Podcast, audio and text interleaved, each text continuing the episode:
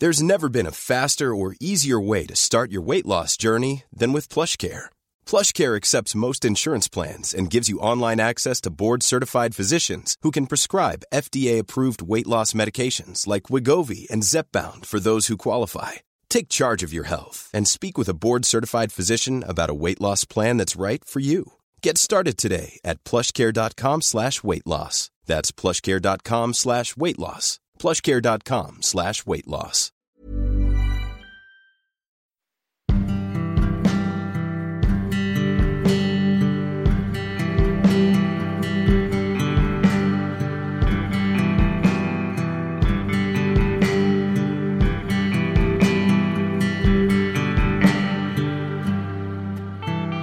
Kittlas du av bra berättelser och undrar vad folk är och gör?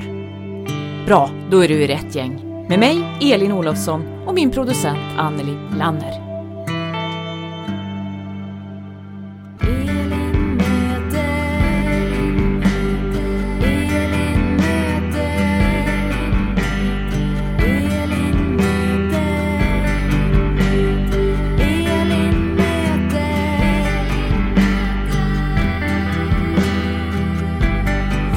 Välkommen till ett nytt avsnitt av podcasten Elin möter. Jag heter Anneli Lanner och Elin det är ju naturligtvis författaren, fotbollsfantasten och hundflörtaren Elin Olofsson. Senast vi träffades Elin, då pratade vi om sporten och dess tårar. Har du sportgråter något på slutet? Du, jag vet inte hur det är nu, men visst hade du varit på en konsert häromkvällen? Ja, jag var och såg Jack Vreeswijk och Brolle sjunga Cornelis. Ja, hur var, hur var konserten då? Ja, men jag är ju... Den var jätte, jättebra. Eh, jag har ju lyssnat på Cornelis sen jag föddes, tror jag, av födsel och ohejdad vana. Tycker hans texter är bland det bästa som finns.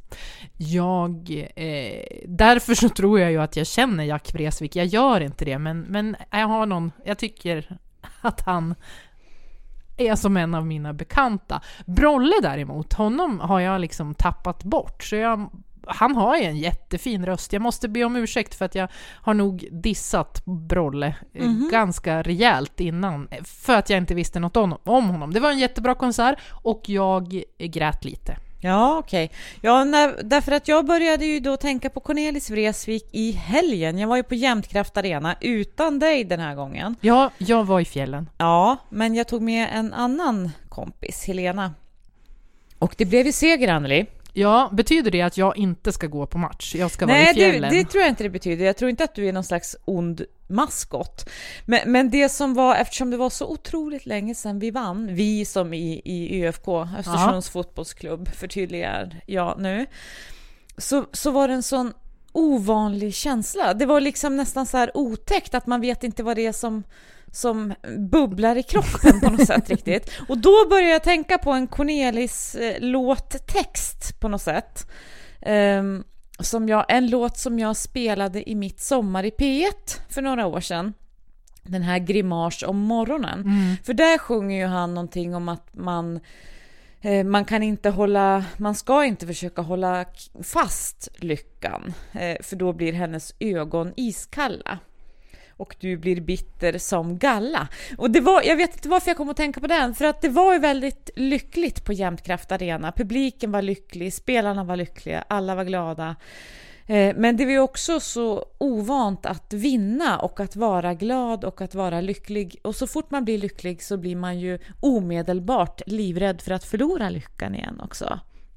Så det var det som jag började tänka på när vi var där på Jämtkraft Arena. Sen kanske jag, enligt min kompis då, Helena som var med, så kan jag ha dragit eh, dragit eh, det här lite för långt när jag tydligen sa att, att det känns som att man är knarkare som har varit på rehab eh, och så är man ren och så kommer man ut och så dör man av en överdos direkt.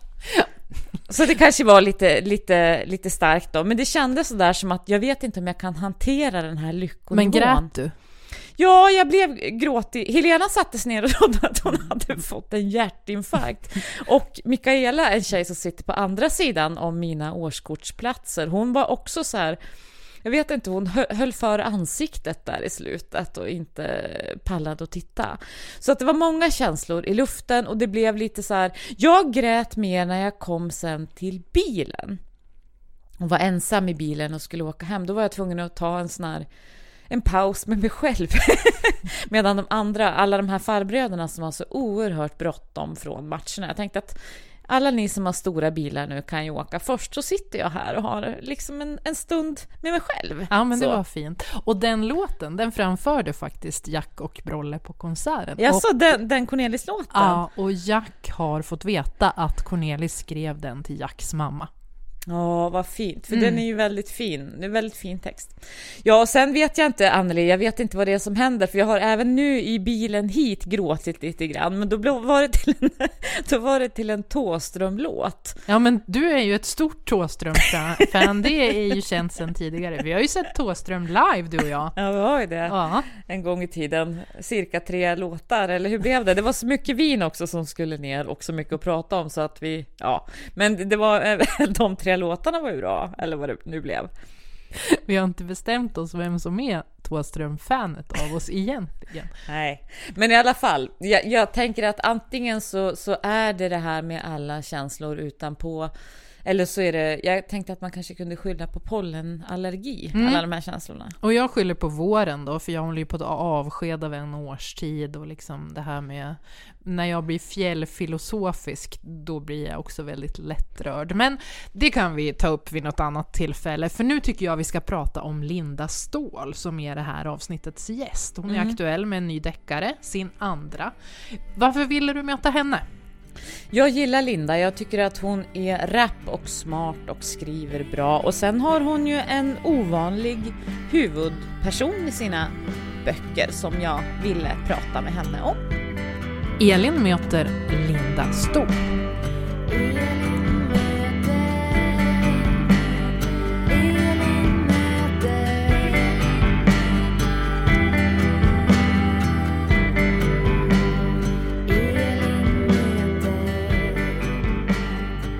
Måndag morgon. Det finns ju ingenting som jag älskar så mycket som att få störa en eh, författarkollega en måndag morgon, tänker jag. Särskilt en författarkollega som jag vet har haft en intensiv helg. Hon har nämligen ja, signerat sin nya bok, bland annat. Eh, så välkommen till podden Elin möter, Linda Ståhl. Ja, men tack så hemskt mycket, Elin. Hur är läget? Läget är bra. Eh, det är, ja just nu är det lugnt och skönt, men som du säger så har det varit lite hektiskt här i helgen. Ja, du ser väldigt mm. pigg ut däremot. Jag har, själv, ja, jag har själv, som du ser, glasögon på. Jag har lite så här pollensvullna ögon. Mm. Det har ju mm. blivit lite pollen till och med här i södra Norrlands inland och fjälltrakter som det brukar heta där jag sitter. Ja, ja, för det var det jag tänkte fråga. Jag befinner mig längst ner i Sveriges sydvästra hörn här i Höllviken, där våren ju har kommit ganska långt. Ehm, det är alltid lite farligt att resa ner till Höllviken den här tiden på året för att eh, jag bor ju vanligtvis uppe i Stockholm men får ju lite hemlängtan när jag kommer hem den här tiden på året. Ja, för du är från Höllviken. Jag är från Höllviken, precis. Ehm, så just nu så är jag ju då hemma i mitt eh, föräldrahem eh, hos min mamma. Just mm. det. Så det här är originalflickrummet vi ser här i bakgrunden, eller? Ja, det är det. och du skriver ju också böcker. Två stycken har kommit som utspelar sig i Höllviken.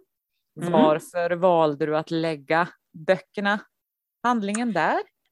Eh, Alltså det, jag tror det var platsen som jag bestämde mig för allra först när jag skulle börja skriva. Och eh, jag har tyckt det har varit väldigt mysigt att få återvända hem i skrivandet. Att jag liksom kan sitta på min, i min skrivarlya hemma i Tyresö utanför Stockholm och samtidigt befinna mig hemma i Höllviken. Eh, har jag tyckt varit mysigt. Och sen är det en, en spännande skådeplats också. Det, ja, men just nu är det ju vårlikt och spirande men andra tider på året så kan det ju blåsa på, på tvärsen och regna horisontellt och det är mycket väder här nere. Ja. Eh, det är en smal landtunga som sträcker ut sig med Öresund på ena sidan och Östersjön på andra. Ja, men det är en trevlig plats helt enkelt. Ja. Du, jag, jag, läste i, det var nog i din första bok, Syndaren ska vakna, att man beskrev trakten, någon i boken beskrev trakten som att den var full av höginkomsttagare eh, som mm. eh, var vana att få som de vill och eh, kontaktade polisen för för smått och gott. Stämmer det? Ja. Alltså, det, stämmer ju den, eh, det stämmer absolut att eh, kommunen är full av höginkomsttagare. Jag tror det är en av Sveriges rikaste kommuner, Vellinge kommun då, som Höllviken ligger i. Eh, men sen huruvida de rider, ringer polisen i tid och otid, det vet jag inte. Det var kanske något som jag hittade på. Men jag kan tänka mig att det bor en hel del människor här som, som är vana att få sin vilja igenom. Mycket kanske företagsledare och så. Ja, precis. Mm. Alltså jag har ju då lyssnat, först lyssnade jag på den första boken i serien, eh, den lyssnade på som ljudbok och sen så har jag då börjat läsa, jag är inte färdig med tvåan som precis har kommit. Nej. Men du, det är ju en lite ovanlig protagonist eh, i mm. dina böcker, en ovanlig eh, utredare, huvudperson. Mm. Vad kan du berätta om henne? Eh, ja, men eh, min huvudperson då, Rub Telander, eh, som är kriminalpolis vid, vid Vellingepolisen, har ju lämnat en fast tjänst i Jönköping bakom sig för att ja, börja om lite sitt liv kan man väl säga här nere i Höllviken. Och Rub är som sagt icke-binär och med pronomen hen. Och det är många som såklart har frågat varför har du valt att skriva om en icke-binär person och du är ju inte icke-binär själv. Och, men jag var väl helt enkelt lite trött på alla de här ja, men försupna poliskommissarierna som dricker whisky och lyssnar på opera och kände att det var dags att göra deckargenren lite mer inkluderande, vilket jag tycker är viktigt. Eh, och eh, Ja, men och anledningen till att det blev just RUV var egentligen att jag hade börjat att skriva om en polis som var kvinna. Eh, och sen när jag hade skrivit en 50-60 sidor så tänkte jag, men vad händer om jag bara byter namn på den här kvinnan till ett manligt namn? Eh, och insåg att det gick liksom inte att bara byta det rakt av, för helt plötsligt så såg den personen på ja, på världen och på livet och på allt möjligt på ett annorlunda sätt. Om det var en man eller om det var en kvinna. Och då blev jag så fascinerad av det här. Att vi är så snabba på att dela in människor i fack och vi börjar oftast med det manliga och det kvinnliga. Och då tänkte jag, ja men vad händer om jag skapar en poliskaraktär som är varken man eller kvinna? Och så, så föddes liksom Rub. Ja. Uh, Mm. Och det är väldigt spännande där, där när Rub introduceras då i första boken, just det här att Eh, det är med å ena sidan en självklarhet, det här är en unik person så som vi alla är på något sätt mm. som träder in i handlingen och, och pratar om universum och liksom eh, presenterar sig själv helt enkelt, både för oss som läsare och för, för sina nya kollegor och underställda och, och allt det här. Mm. Mm. Samtidigt som, som det är väldigt fint tycker jag att, att eh, du har också beskrivit reaktionerna och funderingarna som dyker upp hos då omgivningen där vi alla väl antar jag är så att man letar då genast med en ny människa eh, efter tecken på vem det här är. Vad finns det för manliga och kvinnliga attribut eller vad är det här? Vad har den här personen för bakgrund? Vad gillar den här? Vad gillar den här personen inte och så där. Mm. Så jag tycker att det var så smart helt enkelt författarmässigt smart att å ena sidan introducera en icke-binär person utan krusiduller om man säger så. Mm. Men å andra sidan också låta omgivningen fundera lite. Ja. Jo, men dels så kände jag att det var viktigt att låta omgivningen fundera för att det gör man ju. Eh, samtidigt så ville jag ju också att Rub skulle få vara precis som vem som helst för att en icke-binär person är ju som vem som helst.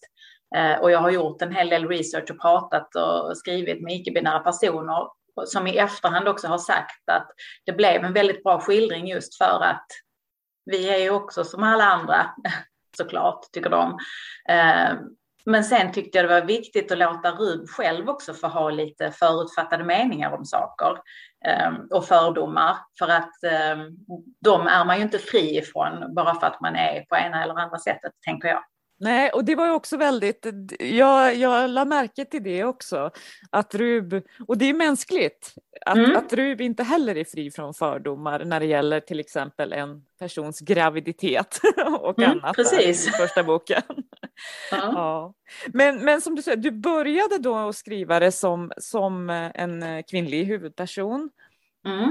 Och sen så valde du den här vägen. Känner du att det är eh, för jag inbillar mig i alla fall, åtminstone om jag går till mina egna erfarenheter, så, så kan det vara befriande som författare att göra sådana val plötsligen. Att man inser mm. så här, nej men den här personen är någon annan än vad jag trodde att den var från början eller sådär. Hur, hur mm. liksom utvecklade du den karaktären då när du hade valt den vägen? Um, Ja, men först så är, är, i alla fall jag lite rädd när jag ändå hade skrivit så pass mycket som jag hade skrivit. Åh, varför ska jag nu gå in och ändra på detta? Det var kanske bra som det var från början och så blir det ju lite jobbigt. Eh, men jag kände ändå att det var något som skavde eh, och så länge det var, är något som skaver så är det ju någonting som ändå inte är rätt. Eh, och ja, men sen skrev jag om Rub och sen har jag ju jobbat väldigt mycket med karaktärsutvecklingen av just Rub tillsammans med min förläggare också. Eh, så att det ska mm. bli så bra som möjligt. Men, men när jag väl landade i att okej, okay, det här är ju Rut Tillander, då kändes det helt rätt. Då ja. var det inget som skavde mer. Um, Nej. Och nu har du precis kommit då med en andra bok i den här mm. serien.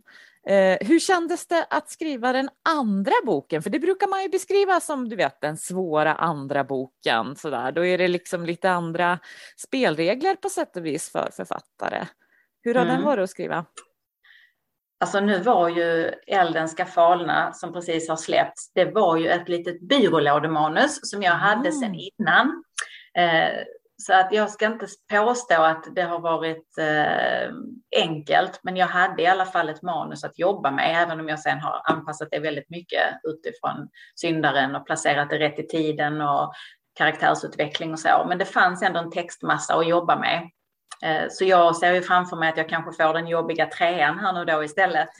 Eh, men trean men, finns men, inte i någon byrålåda än eller? Den finns inte i någon byrålåda, där är det blankt papper. Men mm. däremot så har jag varit mycket mer nervös inför släppet av Elden ska falna jämfört med Syndaren ska vakna. För nu finns det ju någonting att jämföra med och ja, eh, har varit läskigt, är läskigt fortfarande. Ja, det känner jag igen jättemycket. Det, det blir heller inte, skulle jag säga, mindre läskigt för varje bok. Snarare blir det så att man eh, ja, kanske vänjer sig på sätt och vis inför vad som ska hända och recensioner och, och läsarreaktioner och sådär. Men det blir samtidigt ju så att man vill ju Ja, dels finns det en, en högre och högre förväntan kanske hos ens läsekrets för varje bok. Mm. Sen vill man ju också på något vis känna, tycker jag, att man blir bättre och bättre själv, att man skriver bättre och mm. bättre berättelser på något sätt. Så att, så att den där anspänningen tror jag tyvärr inte, inte mildras så mycket för varje bok. Men det är min erfarenhet, det kan ju vara skillnad förstås. Det är ju det jag inte vill höra. jag vill ju höra att ja, men sen blir det varm i kläderna, Linda. Ja, men man blir ju det på sätt och vis. Men jag tänker att det är alltid det här. Eh, jag pratade med en annan författarkollega häromdagen som också ganska nyligen har kommit med en bok. Och hon sa det där att hon nästan nu inför släppdatum, hon är så där så att hon vill fly utomlands nu. Hon vill liksom mm. inte, hon vill inte se några recensioner, hon vill inte se några kommentarer på, på ljudboksplattformar. Någonting liksom. Hon vill bara helst gå under jord några månader nu och inte ta del av något. Eh, mm. Men det funkar ju liksom inte heller i författarsvängen. Man måste ju vara ute och prata om böckerna och sådär. Ja, ja, jo så är det. Du, men elden ska falna, vad är, eh, var börjar vi där någonstans i handlingen? Vad händer? Ja, var börjar vi? Man kan väl säga att eh, alltså temat är, jag, jag, jag skulle säga att temat är det gränslösa kriget mot kvinnor i dubbel bemärkelse. Eh, alltså vi är ju snabba på att begränsa krig till ett geografiskt område. Vi pratar om kriget i Ukraina, vi har pratat om kriget i Afghanistan och kriget i Syrien. Men tyvärr är det ju så att många gånger så följer ett, en viss typ av krig med de som flyr. Och i Elden ska falna så får vi möta Somaye som har flytt från krig och förtryck i Afghanistan och kommit ensam till Sverige för att få leva här som en fri kvinna. Det är det hon har som mål. Eh, men här finns också hennes landsmän som inte alls tycker om att hon vill ta seden dit hon kommer. Eh, och ganska så i början av boken så brinner delar av flyktingboendet där Somaye bor ner. Eh, och i den, här, i den brandtekniska undersökningen sen så hittar man kvarlevorna av ett spädbarn. Eh, men det finns ingen som saknar ett barn och ingen vet vem som är föräldrarna till det här barnet. Eh, och sen hamnar ju då den här mordbrandsutredningen hos Vellingepolisen. Och det är ju såklart ett väldigt tragiskt brott för dem att nysta i. Ett spädbarn har dött och ingen vill kännas vid det. En obehaglig historia. Eh, och kikar vi på mina karaktärer då så Rubs vikariat vid Vellingepolisen har övergått i en fast tjänst. Och i Syndaren ska vakna så inledde ju Rub en vänskapsrelation med Viggo, stationens vaktmästare. Och den kan jag väl säga så mycket som att den har blivit lite mer än bara en vänskapsrelation. Mm. Men så dyker det upp en person från Viggos förflutna eh, som slår in en liten kil mellan de två, så det är inte helt okomplicerat där. Eh, och Estrid, Estrid Berg, som också är polis vid Vellingepolisen, hon är på väg att komma tillbaka efter sin föräldraledighet, som blev lite längre än planerat. Eh, men inledningsvis så inträffar en katastrof som ställer hennes liv på ända. Eh, och utöver Rub och Estrid så får vi också träffa Claes Trygg, polis också. Och det kan ju rent av vara så att den lite buttre kriminalpolisen blir lite förälskad i mm. Eldenska falna. Just det, Claes Trygg. Så väldigt bra karaktärsnamn tänkte jag på. Ja. Precis som ditt namn, för jag tänkte så här, men Linda Ståhl, för du och jag träffades ju första gången på en middag för no, ja, kan det vara, mm. ett halvår sedan eller så där. Tänkte jag, men gud vilket snitsigt snitsigt deckarförfattarnamn. Det är ju som gjort för att skriva deckare. Men det, är ja. det taget namnet eller? Nej. Nej, jag, jag, men jag är gift Ståhl. Jag heter Kornmark från början. Mm. Okej, okay, ja. Ja, men, men det är inte ju... taget. Nej. Nej, men jag kanske valde man för att det skulle passa min författarkarriär. Ja, ja precis. Eh, om, om du tänkte så långt i förväg var det väldigt snitsigt gjort, tycker jag. ja. Jag har varit ihop med honom sedan 98, eh, så att jag tänkte inte så mycket på det då faktiskt. Eh, nej, eller också som sagt om du tänkte på det redan då men var en briljant strateg och tänkte att ja, men om några år så kommer jag. Ja, ja. ja. Men du, är du en sån som alltid har skrivit och liksom tänkt skriva böcker, bli författare? Ja, jag är absolut en sån som alltid har skrivit. Det låter så klyschigt när man säger det varje gång, men så är det. Jag har alltid tyckt om att skriva, tyckte om i skolan att skriva uppsats och in så här dikter till, eh, till eh, lokaltidningen här nere i Skåne. Och, ja. Mm. Eh, och sen även i mitt jobb, jag jobbar som kommunikatör, eh, så jag skriver ju mycket texter i mitt jobb också. Och tycker att all, all typ av skrivande tycker jag är roligt. Men sen tog det väl ett tag innan det landade i att jag skulle försöka skriva en bok. Mm. Men skriver du, för du jobbar heltid parallellt eller? Eh, nej, jag jobbar 60 procent. Eh, annars så skulle jag ha det hett om öronen kan jag säga. Eh, det finns ju författare som jobbar heltid, men det skulle jag nog inte hinna med. Nej. Det är ju perfekt om man kan hitta någonting som går att kombinera med författarskapet tycker jag. Jag var ju lite våghalsig en gång i tiden och sa upp mig från mitt jobb när den första mm. boken kom ut. Och det var ju bra på sätt och vis, men, men det var ju också våghalsigt så, liksom att kunna försörja sig och sådär. Ja. Eh, men, men Ja, den första boken skrev jag på kvällar och helger, men sen har jag skrivit ja, på heltid utöver att jag gör en del andra saker då, som den här podden exempelvis. Just det. Men du, det är ju en serie det här då, eh, så jag antar att eh, en trea kommer förr eller senare. Yes. Hur långt gången är du där? Är du en sån till att börja med som liksom gör eh, något slags eh, synopsis och så innan och vet vad som ska hända? Eller går du mera på känsla när du börjar från början med ett manus? Eh, jag eh, skulle önska att jag, jag skulle önska att jag var en sån som skriver ett jätte, jättetydligt synopsis. Men det gör jag inte, men jag försöker att göra det, för jag känner själv att när jag gör det så blir det lättare att skriva sen. Eh, men jag brukar försöka göra ett rätt så öppet synopsis. Eh, och sen efterhand som jag skriver så brukar jag planera några scener framåt som jag har i ett eh, dokument vid sidan av. Så att jag ändå när jag ska sätta mig och skriver så vet jag vad jag ska skriva. Ehm, så att inte jättestyrt. För det kan också ta lite död på min skrivarglädje om jag styr upp för mycket. Men jag försöker ändå att ha en plan för ja, men, vad som ska hända med mina huvudkaraktärer och, ja, och självklart vad som är brottet och vem som är gärningsperson och vem som skulle kunna vara misstänkta och så har jag någon sorts karta över. Um, men um, jag har börjat lite smått på trean. Uh, kände nog när jag hade skickat eh, uh, Elden ska falna till tryck att oh, nu måste jag komma igång här på en gång och kände nästan lite stress över det och då låste det sig lite. Uh, men har så sakteliga kommit igång och har varit nere några vändor till Skåne och känner att jag får mycket inspiration när jag är här nere, går runt och tar mycket bilder och sådär och känner in mig i olika miljöer. Um, men just nu under själva lanseringsperioden så har jag unnat mig att faktiskt bara få njuta av det.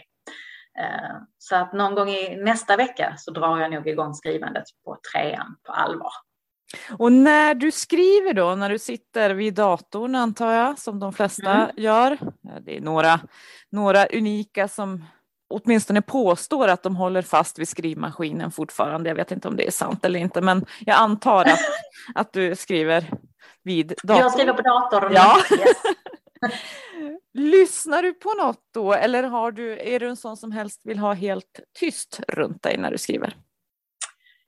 Absolut tystnad är ett krav när jag ska skriva. jag är jättetråkig med det. Alltså sitter jag hemma då vill jag ha det tyst.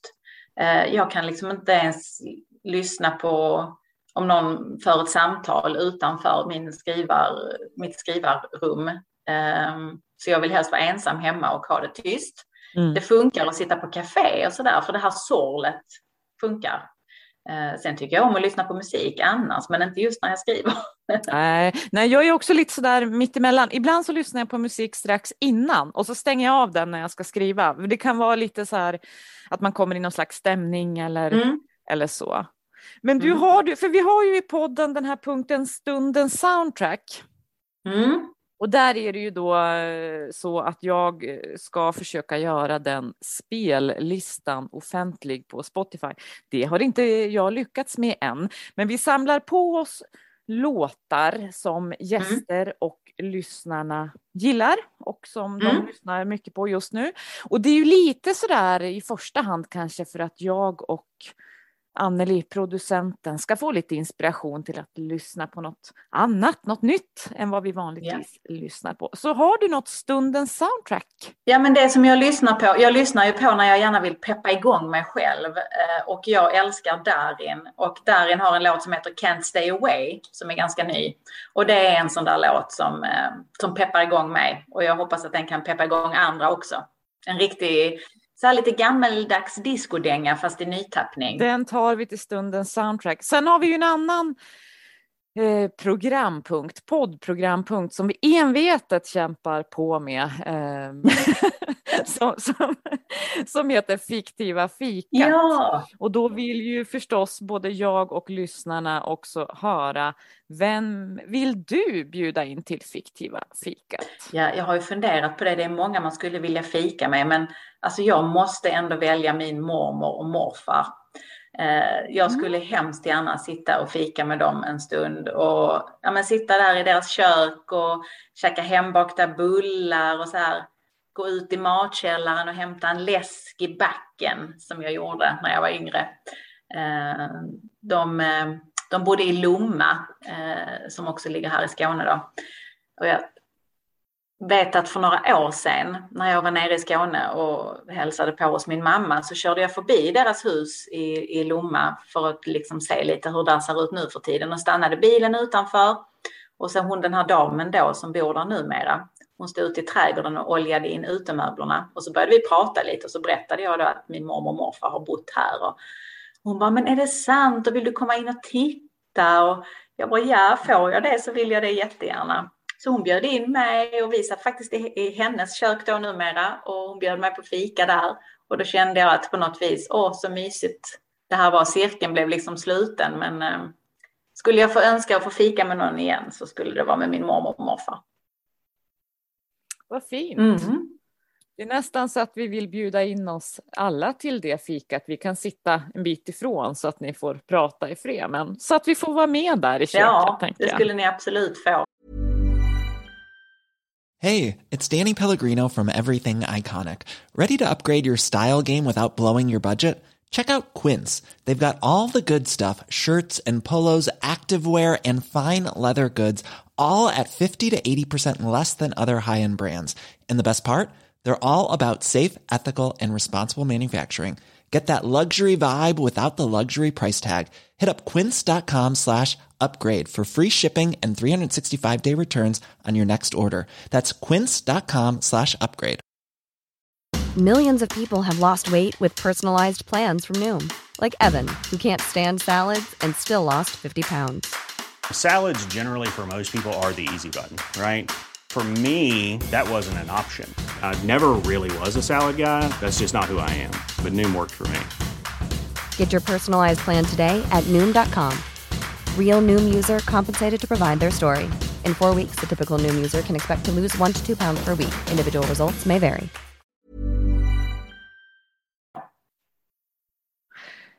Vi ska tacka dig nu Linda. Du ska ju vidare tänker jag och eh, ja, signera och prata om boken Ja. och allt vad det är man ska göra när man precis har kommit med en ny bok. Så tack Linda Ståhl. Tack själv Elin. Jag känner att jag har babblat massor. Jag har knappt frågat dig om någonting. Det känns lite ego, men eh, tack så hemskt Ja, men då bjuder vi in dig flera gånger och sen kommer väl du och jag ses på några fler ja, middagar och tävla i något quiz och sådär kanske Det va? hoppas jag. Det hoppas jag.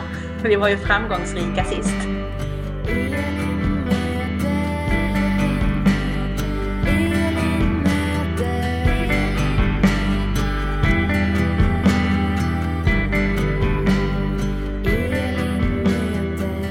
Åh, vilken trevlig person hon verkar vara, Linda. Kan vi åka till henne och fika i Höllviken? Det tror jag säkert eh, och även i Stockholm. Men till Höllviken har jag aldrig varit så att det hade varit väldigt trevligt. Jag har ju överhuvudtaget varit väldigt lite i den där delen av landet måste jag erkänna. Den där delen av landet som heter Skåne. Ja, Ja. Du, eh, apropå fikan, en av våra mesta poddlyssnare och min eh, kompis sen massor av år. När säger man barndomskompis? När skulle man ha lärt känna varandra då? Eh, det vet jag inte. Du får säkert använda det. Jag tror inte att det är någon... Fast vi var inte barn, vi var tonåringar. Ja, men det kan väl funka Ja, va? men okej. Min, Ungdoms... min, Nej, ung, ja. min ungdomskärlek, det blev ju inte rätt. Nej. Min kompis sen massor av år, Merit, hon vill fika med dig. Ja, det vore trevligt. Ja. Eh, jag tror att hon och jag följer varandra på Instagram, va? Jag tycker jag har sett henne där. Ja. ja. Jag är bara rädd att ni kommer skvallra massa om mig, men, men det är väl egofixerat av mig. Eh. För det är faktiskt fler som önskar sig dig till fiktiva fikat. Mm. Och jag tänker att vi ska styra upp det där på något sätt, eller jag ska, heter det väl. Men om du som lyssnar har någon som du vill ta ett fiktivt fika med, Elin eller någon annan, så mejla elinmoter.elinolofsson.com eller följ Elin Olofsson Writer på sociala medier och kommentera där. Mm. Då kan det ju vara som sagt en pollenanfrätt eh, lite sådär känslorna all over the place person som dyker upp eller som inte dyker upp överhuvudtaget. Eh, vi får se. Spännande, spännande. Men du, eh, vad är det som gör att du rekommenderar Lindas deckare? Det finns två nu då. En Ja, det finns ju två hittills. hittills. Eh, syndaren ska vakna och elden ska falna. Och jag tycker absolut i det här fallet att man ska läsa dem i ordning eh, så att man får med sig hela persongalleriet från den första in i den andra där de så småningom utvecklas och det händer nya saker. Den första boken börjar ju med att en kvinna försvinner. Och det som jag tycker är bra med den är ju utöver att de är, är spännande de här karaktärerna är ju att man är direkt inne i handlingen eh, och får då följa kvinnans make när han upptäcker att frun är borta. Men de är välskrivna, de är rappa och det är ett skickligt författarhantverk tänker jag i de här böckerna. Så avsnittets moffa är alltså Syndaren ska vakna och elden ska falna av Linda Ståhl. precis. Och de finns ju då både som eh, böcker, tryckta böcker och som ljudböcker. Du, krim har vi ju pratat en del om i ett tidigare avsnitt också. I det avsnitt av podden där vi tipsade om påskekrim så försökte vi föreställa skotten Bailey. Eh, det kan man ju se i sociala medier hur det gick. Vi skrämde slag på en del personer kan man säga. Men vi fick också tips på två andra tv-serier med brittiska kvinnliga krimmare i. Eva tipsar om Ett fall för Vera. Där finns alla säsonger på SVT Play och jag har lovat att jag ska försöka föreställa Vera nästa gång. Mm. Skratta inte sådär. Anna-Lena. Ja, det ska vara någon liten hatt och någonting, Ja. någon oljerock typ. Exakt, jag Japp. tror jag kan plocka fram det här ur garderoben. Eh, Anna-Lena, hon tipsar om Annika, Mord till havs, också SVT Play. Det är ju Nicola Walker som spelar kriminalaren där. Ja, hon är otroligt bra tycker jag. Hon är ju, hon är ju med i den här äh, Stellan Skarsgård-miniserien äh, var det va? Nu minns jag inte vad den heter, men som också är en deckare. Och sen så är hon väl också med i den här andra eh, serien som finns på SVT Play som också är en, en eh, ja, deckare. Det är brittiskt kriminaldrama. Mm, hon har gjort mycket bra, Nicola Walker. De där två serierna ska jag moffa när jag har sett slut på Lyckolandet, Yellowstone. Men sen så blev jag också lite sugen på att se om lite Billions när jag hörde dig och Linda prata. Eh, på grund av Taylor då, som ju också är en icke-binär karaktär. Billions har jag inte sett överhuvudtaget. Har du inte? Nej. Nej, men det kanske är läge. Jag har ju mitt eh, inne i min stora fascination av Better Call Saul igen, förstår du. Så att jag har inte tid med något annat just det. universum just nu. Och du får inte vara otrogen mot Saul då. Och vi har så mycket att prata om när det gäller Better Call Saul, Anneli. Jag tror att vi får ta ett eget poddavsnitt nästan om det. Det utlovar vi framöver då helt enkelt. För nu tycker jag det är dags för punkten poddens polare. Ja, jag var ju då på Jämtkraft Arena i helgen och då träffade jag en bekant som också är vän eller bekant med Ken Sema och hans mamma dessutom. Hon då sa just det att hon hade haft kontakt med, ja, mamma Sema som vi säger då i Östersund. Vi saknar ju henne på, på läktarna. Eh, och att hon var och besökte, tittade på sitt nya barnbarn. För att det var ju så att när Ken gästade podden Elin möter, i fjol var väl det va? Förra våren. Då pratade ju han om det här om att eh, gifta sig. Det var ju det han hade på agendan. Check. Ja, check. Det har han redan gjort. Men också om att eventuellt en dag bli pappa. Och nu har han blivit det. Check. Nu har han fått en dotter. Så att vi säger väl grattis. Stort grattis till Ken med familj helt enkelt. Ja, till mamma Sema också tänker jag. Till alla, hela stora Mormor familjen. Sema. Alla, alltså, ja. Ja. eh, Alla, Alla, alla, alla. Sema säger vi grattis till. ja. Och det är väl toppen att han har något riktigt stort att glädjas åt när både landslagsspel och Watford-framgångar så att säga uteblir. Det går lite tungt på, på olika håll och kanter, men man får söka lyckan där den finns. Du, vi ska alldeles strax iväg för jag har dragit med dig på en lite udda grej som vi kanske kan prata om vid något senare tillfälle. Eller inte så udda fast lite udda. Min mamma tycker lite synd om dig som ska utsättas för det här som vi ska göra ikväll. Men tack till dig som har lyssnat. Sprid gärna podden så hjälper du oss och hör gärna av dig till oss. Vi läser allt vi får och vi jobbar med eh, de idéer och tankar till podden som ni redan har skickat. Tack så mycket för dem. Mm. Vi har ju massa låtar till stundens soundtrack också. De ska vi återkomma till här framöver. Hur går det med den där listan? Det går trögt Anneli, men nu ska vi eh, inte fokusera på det, utan vi ska fokusera på den här skidfilmen som vi ska iväg och se så här eh, under våren. Ska du inte pussas? Jo, just ja! Eh, puss och kram.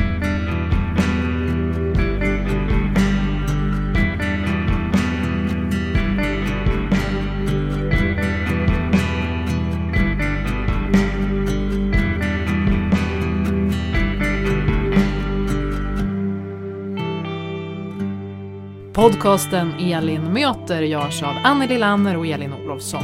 Musiken har specialskrivits av Ellen Sundberg som också framför den.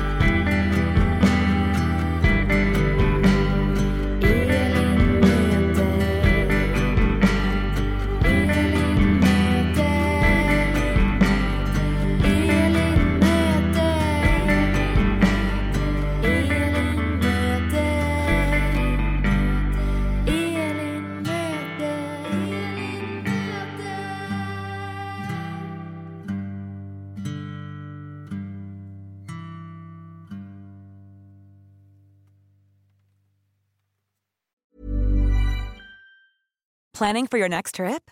Elevate your travel style with Quince. Quince has all the jet setting essentials you'll want for your next getaway, like European linen, premium luggage options, buttery soft Italian leather bags, and so much more. And is all priced at 50 to 80% less than similar brands. Plus, Quince only works with factories that use safe and ethical manufacturing practices. Pack your bags with high-quality essentials you'll be wearing for vacations to come with Quince. Go to quince.com slash pack for free shipping and 365-day returns.